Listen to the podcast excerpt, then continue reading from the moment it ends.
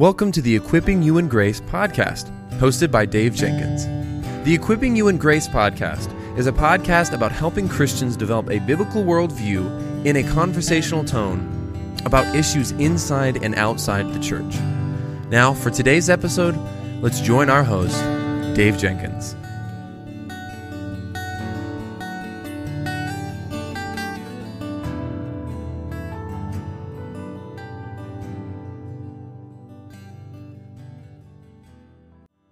Welcome back to the Equipping You in Grace podcast. My name is Dave, and I'm the host for this podcast. And with me today, I have my friend, Doctor Kostenberger. Doctor Kostenberger, welcome back to the Equipping You in Grace podcast, sir. Yeah, it's good to talk to you today, Dave. Thanks so much for uh, having me on. Yeah, it's great to great to always chat with you, brother. Well, can you uh, catch us up on what's happening in your life, marriage, ministry, and what uh, ministry projects you're working on? Yeah, uh, I'm on sabbatical this year, and uh, I've been working on my biblical theology uh, to together with my Old Testament collaborator, uh, Greg Goswell, who teaches in Sydney, Australia. So that's been uh, fun.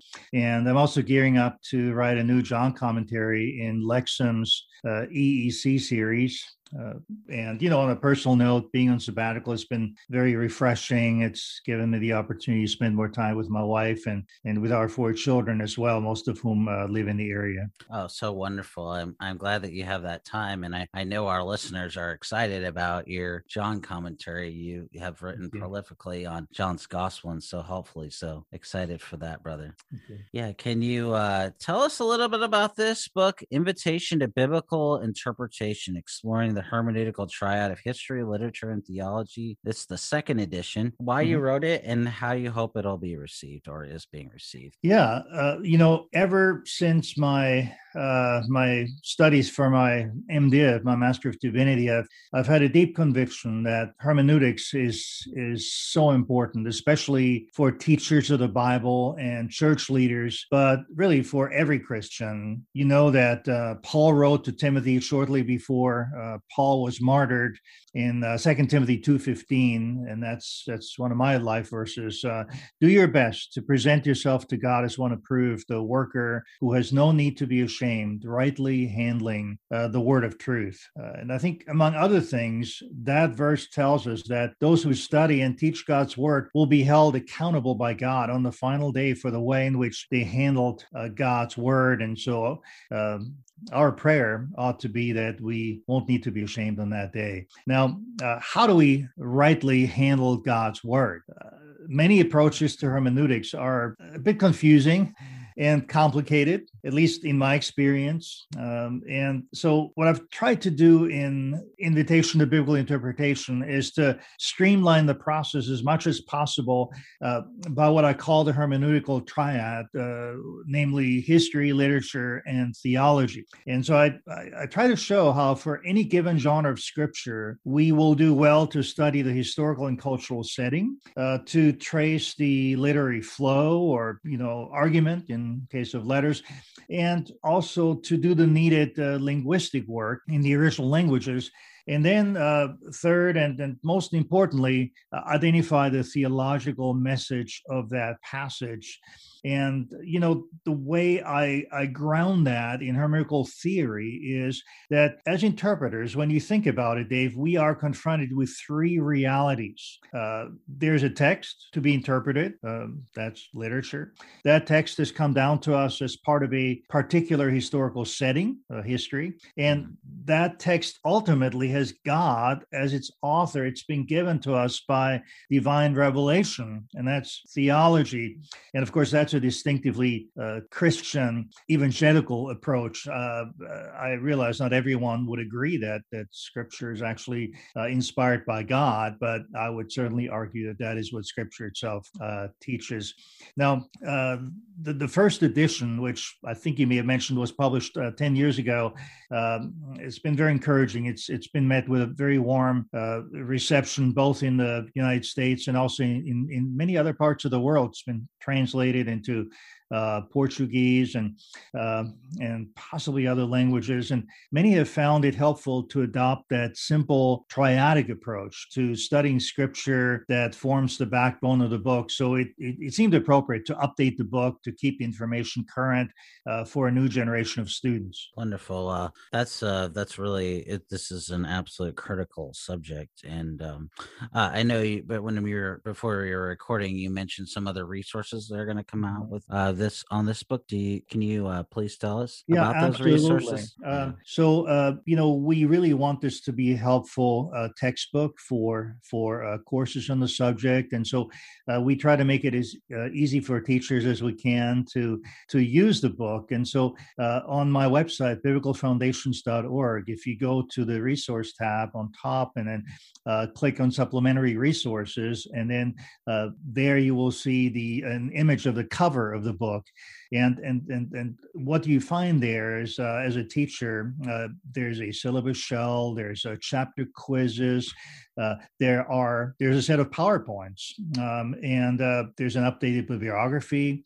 Uh, and uh, in September, uh, there'll also be a, a laminated four-page fold-out chart of the core contents of the book. And so what we're hoping is that all of that will make it even easier to use the book in the classroom. So thanks so much for uh, asking that. But but we really have a heart uh, for teachers to use that book to equip a new generation of students to interpret the Bible more faithfully and more accurately. Wonderful, brother. Wonderful. Well, you know, you've mentioned now that this is the second edition to this book. Uh, what what uh, additions have you made to this uh, second edition? Yeah, you know, uh, working on a second edition is always very exciting because it gives you an opportunity to incorporate helpful feedback you receive from teachers and students who've used the book. And also there are inevitably portions that you feel you could present even more clearly and helpfully uh, in the benefit of uh, hindsight and further teaching experience and study.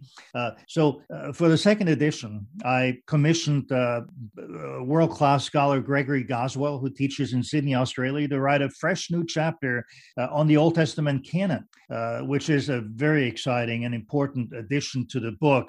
Uh, I also radically reworked the concluding chapter on teaching or preaching and applying the Bible. I, I wrote uh, half of the chapter on application completely from scratch and uh, broke down application genre by genre. So now there are discussions of how to apply the Psalms, how to apply parables, how to apply prophecy and apocalyptic, uh, and so forth. Um, I also brought the material I'm preaching up to the latest standard. Uh, there's a lot of, of, of great uh, developments going on uh, in the area of preaching. I'm not an expert in that area, so I, I asked my, my good friend uh, Abraham uh, Kuravilla uh, to, uh, well, I consulted many of, of the excellent resources that he has provided, books he's written, and then And he was kind enough to look over the, the chapter and made some helpful in, uh, suggestions for improvement. Uh, I did something similar with the uh, chapter on history, where I have some detailed information on chronology, biblical chronology, and archaeology. Uh, and uh, I uh, I consulted with world-class experts in the field of chronology, uh, Andrew Steinman and Roger Young. So uh, all the dates have been carefully uh, reviewed and, and, and brought up to the latest Uh, standard of scholarship. And uh, finally, I significantly expanded the chapter on theology. And uh, I wrote a new discussion of the relationship between biblical and systematic theology, as well as a treatment of the role of the law in the life of a believer, something that I've spoken to students about. And sometimes that creates some, some questions or even some confusion. Um, and of course, for the entire book, I updated all the bibliographic information, added many uh, new resources that have appeared in the course of the last decade of, of scholarship. Uh, so, you know, I would highly recommend that even those listeners who already have the first edition to get the this new one, as it is a very significant and thorough update. Wonderful, brother. Well, I think this is a really helpful volume um, for all the reasons that you said, and excited to jump in here to further the conversation. Um, Thank you. Can you, mm-hmm, yes, sir. Can you uh, please give us one or two practical examples of how the hermeneutical triad works when interpreting an old, old or New Testament passage? Yeah, well, uh, one example I like to use uh, when people ask me, uh, you know, to illustrate how the trial, uh, tr- the triad works in practice is the book of Esther, because it's such a well-told story and such an integral part of, of salvation history. Uh, the story starts in verse one uh, of the book, just the opening uh, phrase of the book, uh, by saying, now in the days of Ahasuerus, uh, also known as Xerxes, uh, the Ahasuerus who reigned from India to Ethiopia over one hundred twenty-seven provinces. So immediately, uh, the biblical writer gives uh, the historical setting. And for us, the, the question uh, arises, who is this Persian ruler? When did he reign? Uh, and uh, fortunately, uh, we're able to determine uh, on the basis of biblical chronology and extra biblical records as well, that, that he reigned from uh, uh, four eighty-six to four sixty-five B C, about a uh, you know twenty-year span, uh, middle of the fifth century B C. And at this point, I think you should ask yourself, how does this intersect with biblical history, right? Uh, so uh, in, in both Second Chronicles and Ezra, uh, so we don't even have to go outside the Bible, we learn that uh, there was an earlier Persian ruler who's probably even better known than Xerxes, a man by the name of Cyrus, uh, issued a decree in five thirty-nine B C that allowed the Jewish people to return to their homeland, uh, the famous decree of, decree of Cyrus after the Babylonian exile. And uh, as you know, some did, and the temple was rededicated uh, in uh, five sixteen B C, as we learn in Ezra and Haggai and other uh, Old Testament books. But but here we are uh, in the book of Esther, about half a century later, and the Jewish people, uh, the book of Esther talks about, are still in Persia. Uh, so as we locate the place of the book in world history and in biblical history, uh, we see that the book takes place a couple decades before Nehemiah rebuilds the wall of Jerusalem in four forty-four B C. And uh, we also learn from the book of Esther itself that it was essentially written to give the background to the Feast of Purim, uh, the Purim feast. Uh, and of course, Purim, uh, as it mentions in Esther nine twenty-four, means lots, uh, because they cast lots in the book. Uh, and we know that that first Purim feast was celebrated in four seventy-three B C, and then fifteen years later, Ezra would return. So really, the book is surrounded by important events in biblical history. Uh, clearly, we need to do a homework here. Like it says in Second Timothy two fifteen, we need to be workers um, uh, in order to understand uh, where and when the book um, was written and, and when the events in the book take place. Um, and also, we see that there are important connections with earlier leaders in Israel, Uh, such as Joseph or Moses. So uh, that Esther is presented as a deliverer of the Jewish people like those earlier deliverers in Israel's history. Uh, now, so much for history, and you can tell there's quite a bit of history to be studied. Uh, when it comes to literature, uh, the book is a story of a series of banquets. First, Uh, there's the opening banquet at which uh, Queen Vashti is deposed, which opens the door for Esther to eventually replace her.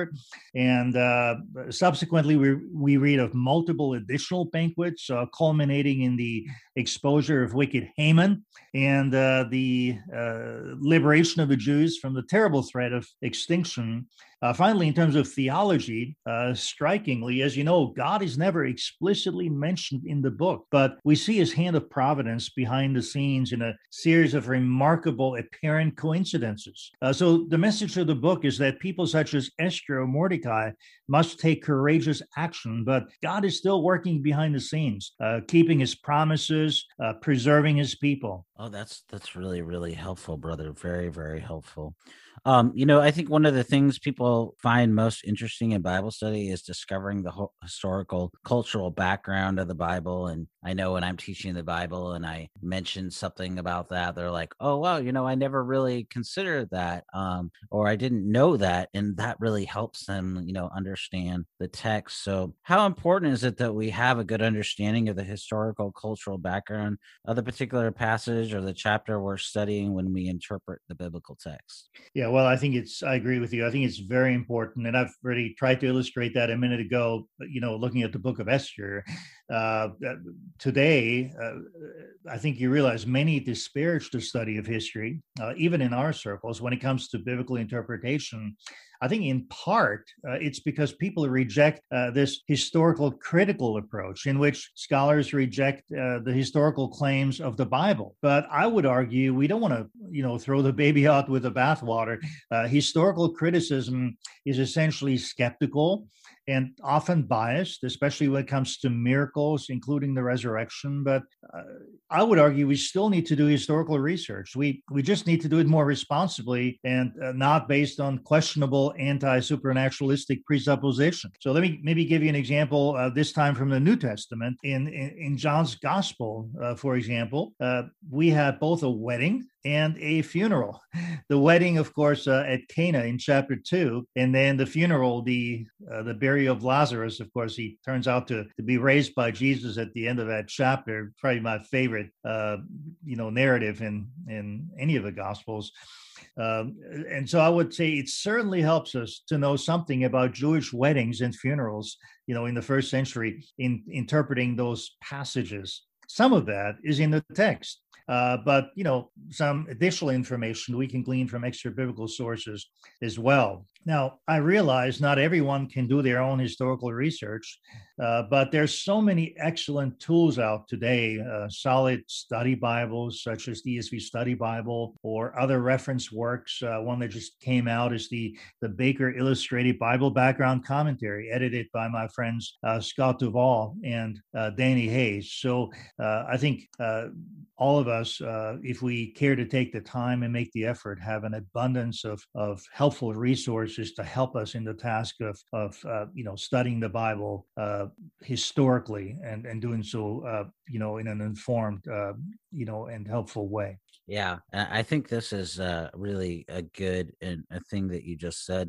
You know, taking it maybe a little further, I know we've talked about gender and marriage, and, you know, when we come to those particular passages like First Timothy two, which I know we've yeah. talked about, and other things in the past. But I mean, you, you have people that would just say that, you know, the culture, for example, of that day, uh, it doesn't make a one-to-one apples to orange kind of, you know, comparison. And, but when you actually, you know, dig into the text or other mm-hmm. texts about that or other things, what you find is actually the opposite, that, uh, you know, Paul, for example, upholds the dignity of women. And that's mm-hmm. why, you know, the Christian churches, you know, held the, uh, held in women in high esteem, not in terms of pastors or preachers or anything like that, but we've restored dignity to women, whereas in the ancient world, yeah. they they didn't have any of that. They didn't have any rights. They weren't able to mm-hmm. really participate in society and get an education. And so um, those kind of things are really, um, you know, that kind of illustrates even further what you're what you're yeah. saying and what we're yeah. talking about here. It's true, Dave. And if I may add just one more thought on, on that very point you just made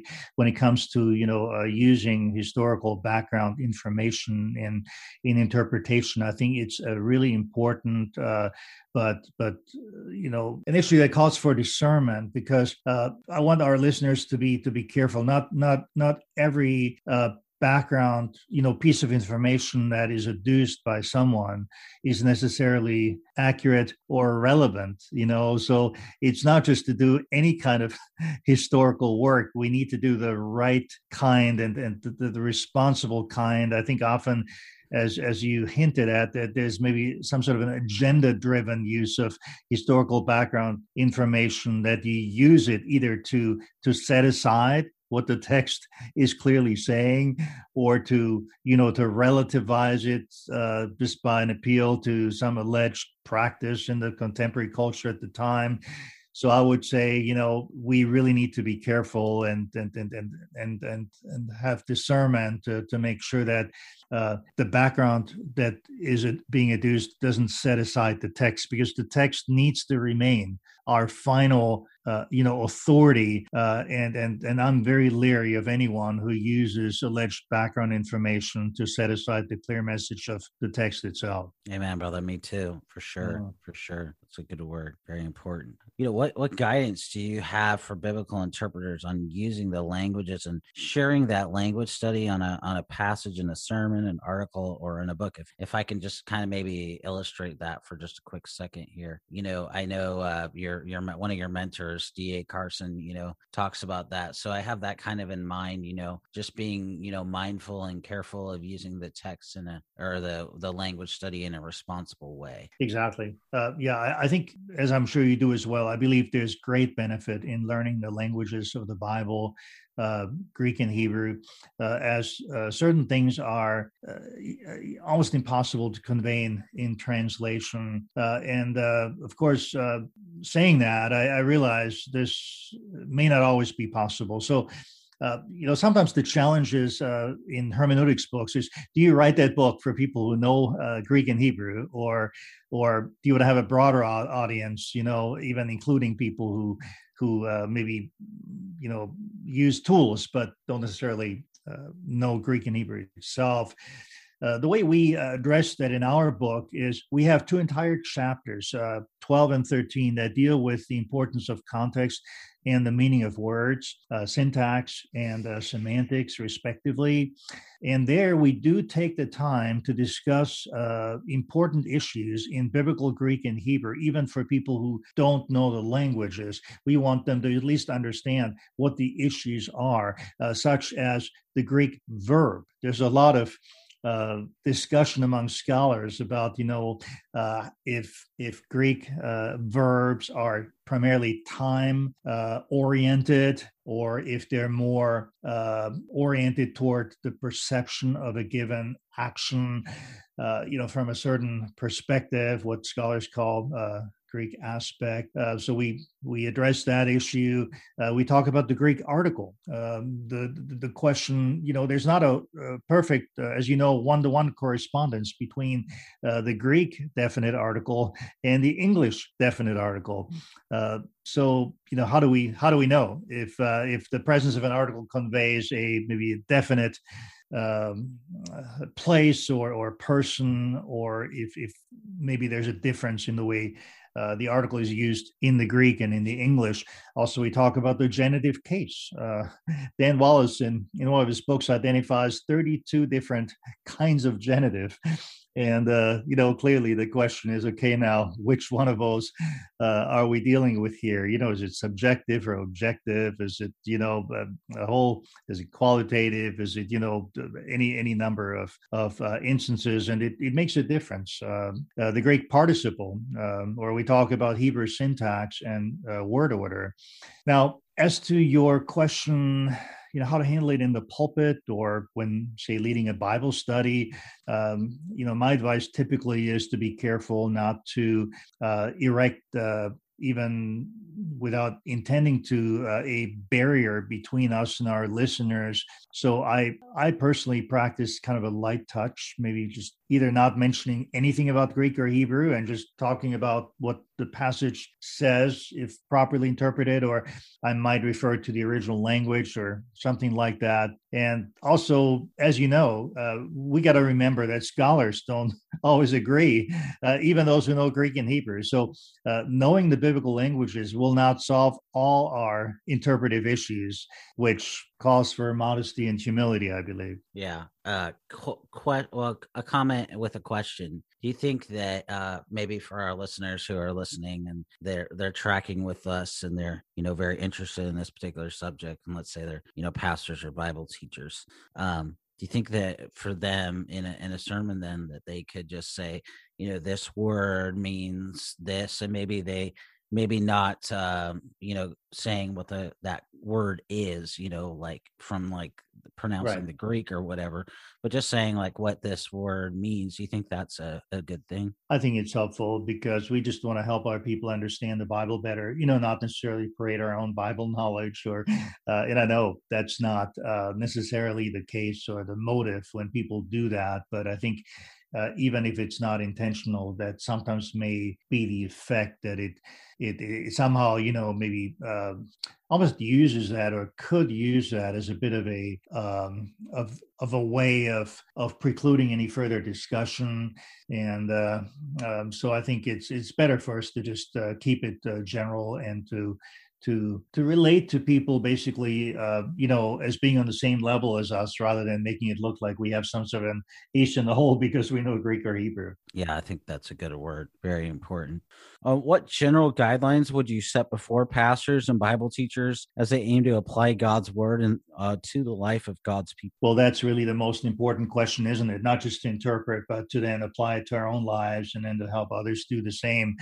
Uh, and, you know, I really agonized over the final chapter in our book because I felt such a burden to do a good job at that, because that's really uh, ultimately what it's all about. You know, if you just know how to interpret scripture, but then fail to apply it to your life and, and show the practical relevance of the biblical teaching, I mean, what have you really accomplished? So in the end, I, I would really recommend that that listeners, if they're at all interested, get Uh, the book, Invitation to Biblical Interpretation, and, and read chapter uh, fifteen in its entirety, because it's obviously impossible for you and I here to cover everything in detail. But one of my favorite sections in the book is where we talk about uh, common fallacies in preaching uh, from uh, different genres, just because I've seen these fallacies committed numerous times, probably have committed them a few times myself.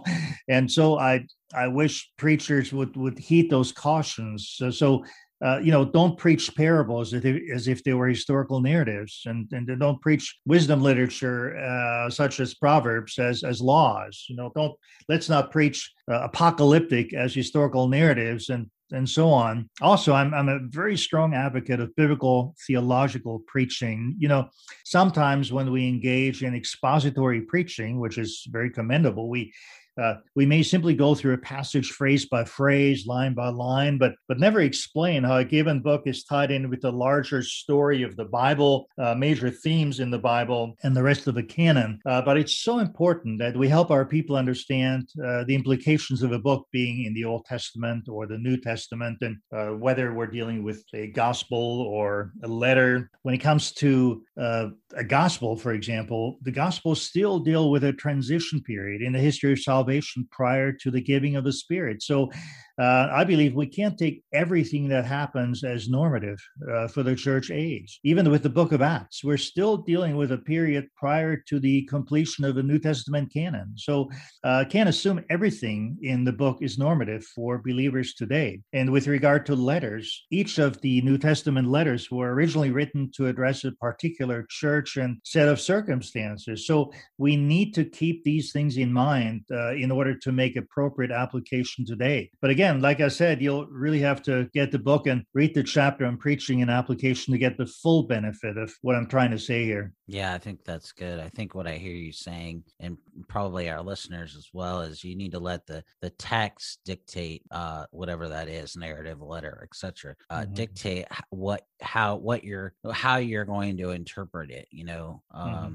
rather than, okay, well, I'm just coming to whatever. I have one grid of interpretation for uh, parables, and the same interpretation for Revelation and Daniel. Uh, you know, that that doesn't really work, right? It's it's true. And I think the... this is not this is not original with us, but I think most uh, good books on hermeneutics uh, spend a lot of time on interpreting the different biblical genres. In our case, I think seven of our fifteen chapters, you know, almost exactly half of them uh, deal with just interpreting a given genre of scripture, just because that's just so important. And you just can't interpret wisdom literature the same way as, you know, prophecy or historical narrative. So, so a lot of the hard work of interpretation, you know, and the accurate work will will take place here. Wonderful, brother. Well, I know you'll love this question, so I'll tee it up for you and let you hit a home run here.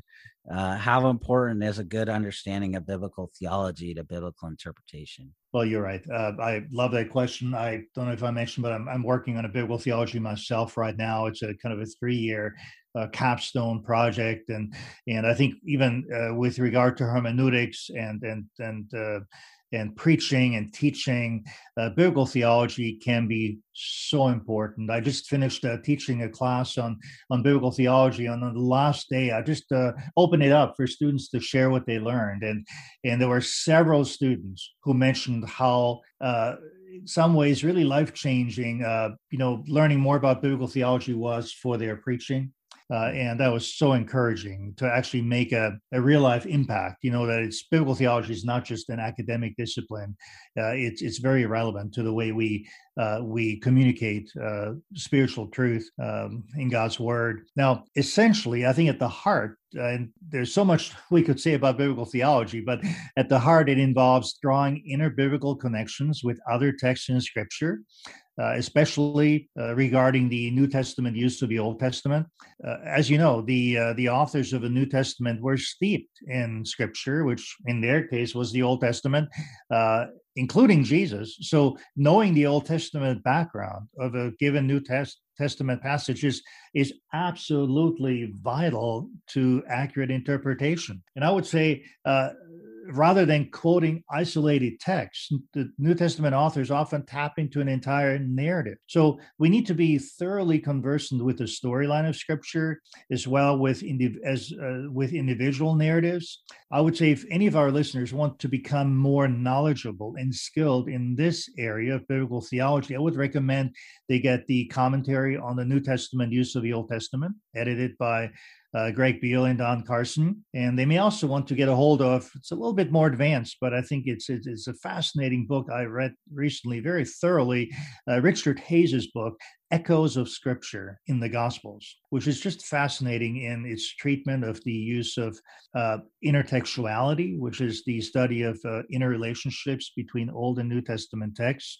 Uh, or, of course, uh, they can, uh, you know, our listeners can just read the chapter in biblical theology and in an invitation uh, to biblical inter- interpretation, which is uh, chapter fourteen. Very good, brother. Very good. Well, where can people go to find out more about your work online, either on social media or otherwise, brother? Yeah, I'd love to um, keep in touch. You know, um, they can go to my personal website, biblical foundations dot org, uh, where they can uh, find many, many resources, including entire courses on, on various biblical topics, of course, primarily the ones that that I've written on and particularly interested in, including marriage and the family, Gospel of John, uh, pastoral epistles, and, and so forth. Uh, on the website, too, are links to uh, podcasts and blogs, and and you can search the entire site easily by, by topic. Also, as the director of the Center for Biblical Studies at Midwestern, I head up uh, their website, which is uh, c b s dot m b t s dot e d u. Uh, which includes uh, book notices on new publications in biblical studies and podcasts uh, with leading biblical scholars such as Greg Beale, Don Carson, uh, Tom Schreiner, Bob Yarbrough, uh, many, many others. Uh, finally, people can follow me on Twitter at uh, A. Kostenberger. Uh, uh, and increasingly, what I found is, I'm sure other authors would agree, that uh, my author page on Amazon is really well done and links to over fifty books I've uh, written, edited, or translated or contributed to in some other way. Wonderful, brother. Wonderful. I encourage our listeners to pick up your other books. Uh, you'll be, you guys will be blessed uh, as I have. So, um, you know, Doctor Kostenberger, there's a lot that we could talk about this topic. And uh, thank you so much for this fascinating and very practical uh, conversation. I, I just want to urge our listeners to check out Doctor Kostenberger's Invitation to Biblical Interpretation, Exploring the Hermeneutical Triad of History, Literature, and Theology. This is the second edition, guys, as well as his um, other publications. Uh, Doctor Kostenberger, my friend, thank you so much for your time today, for your ministry. Um, I'm thankful to our Lord for you and pray Christ's richest blessings on you. Likewise, Dave. Uh, thank you. And, and please upkeep the, the faithful work that you're doing as well. Thank you so much, brother.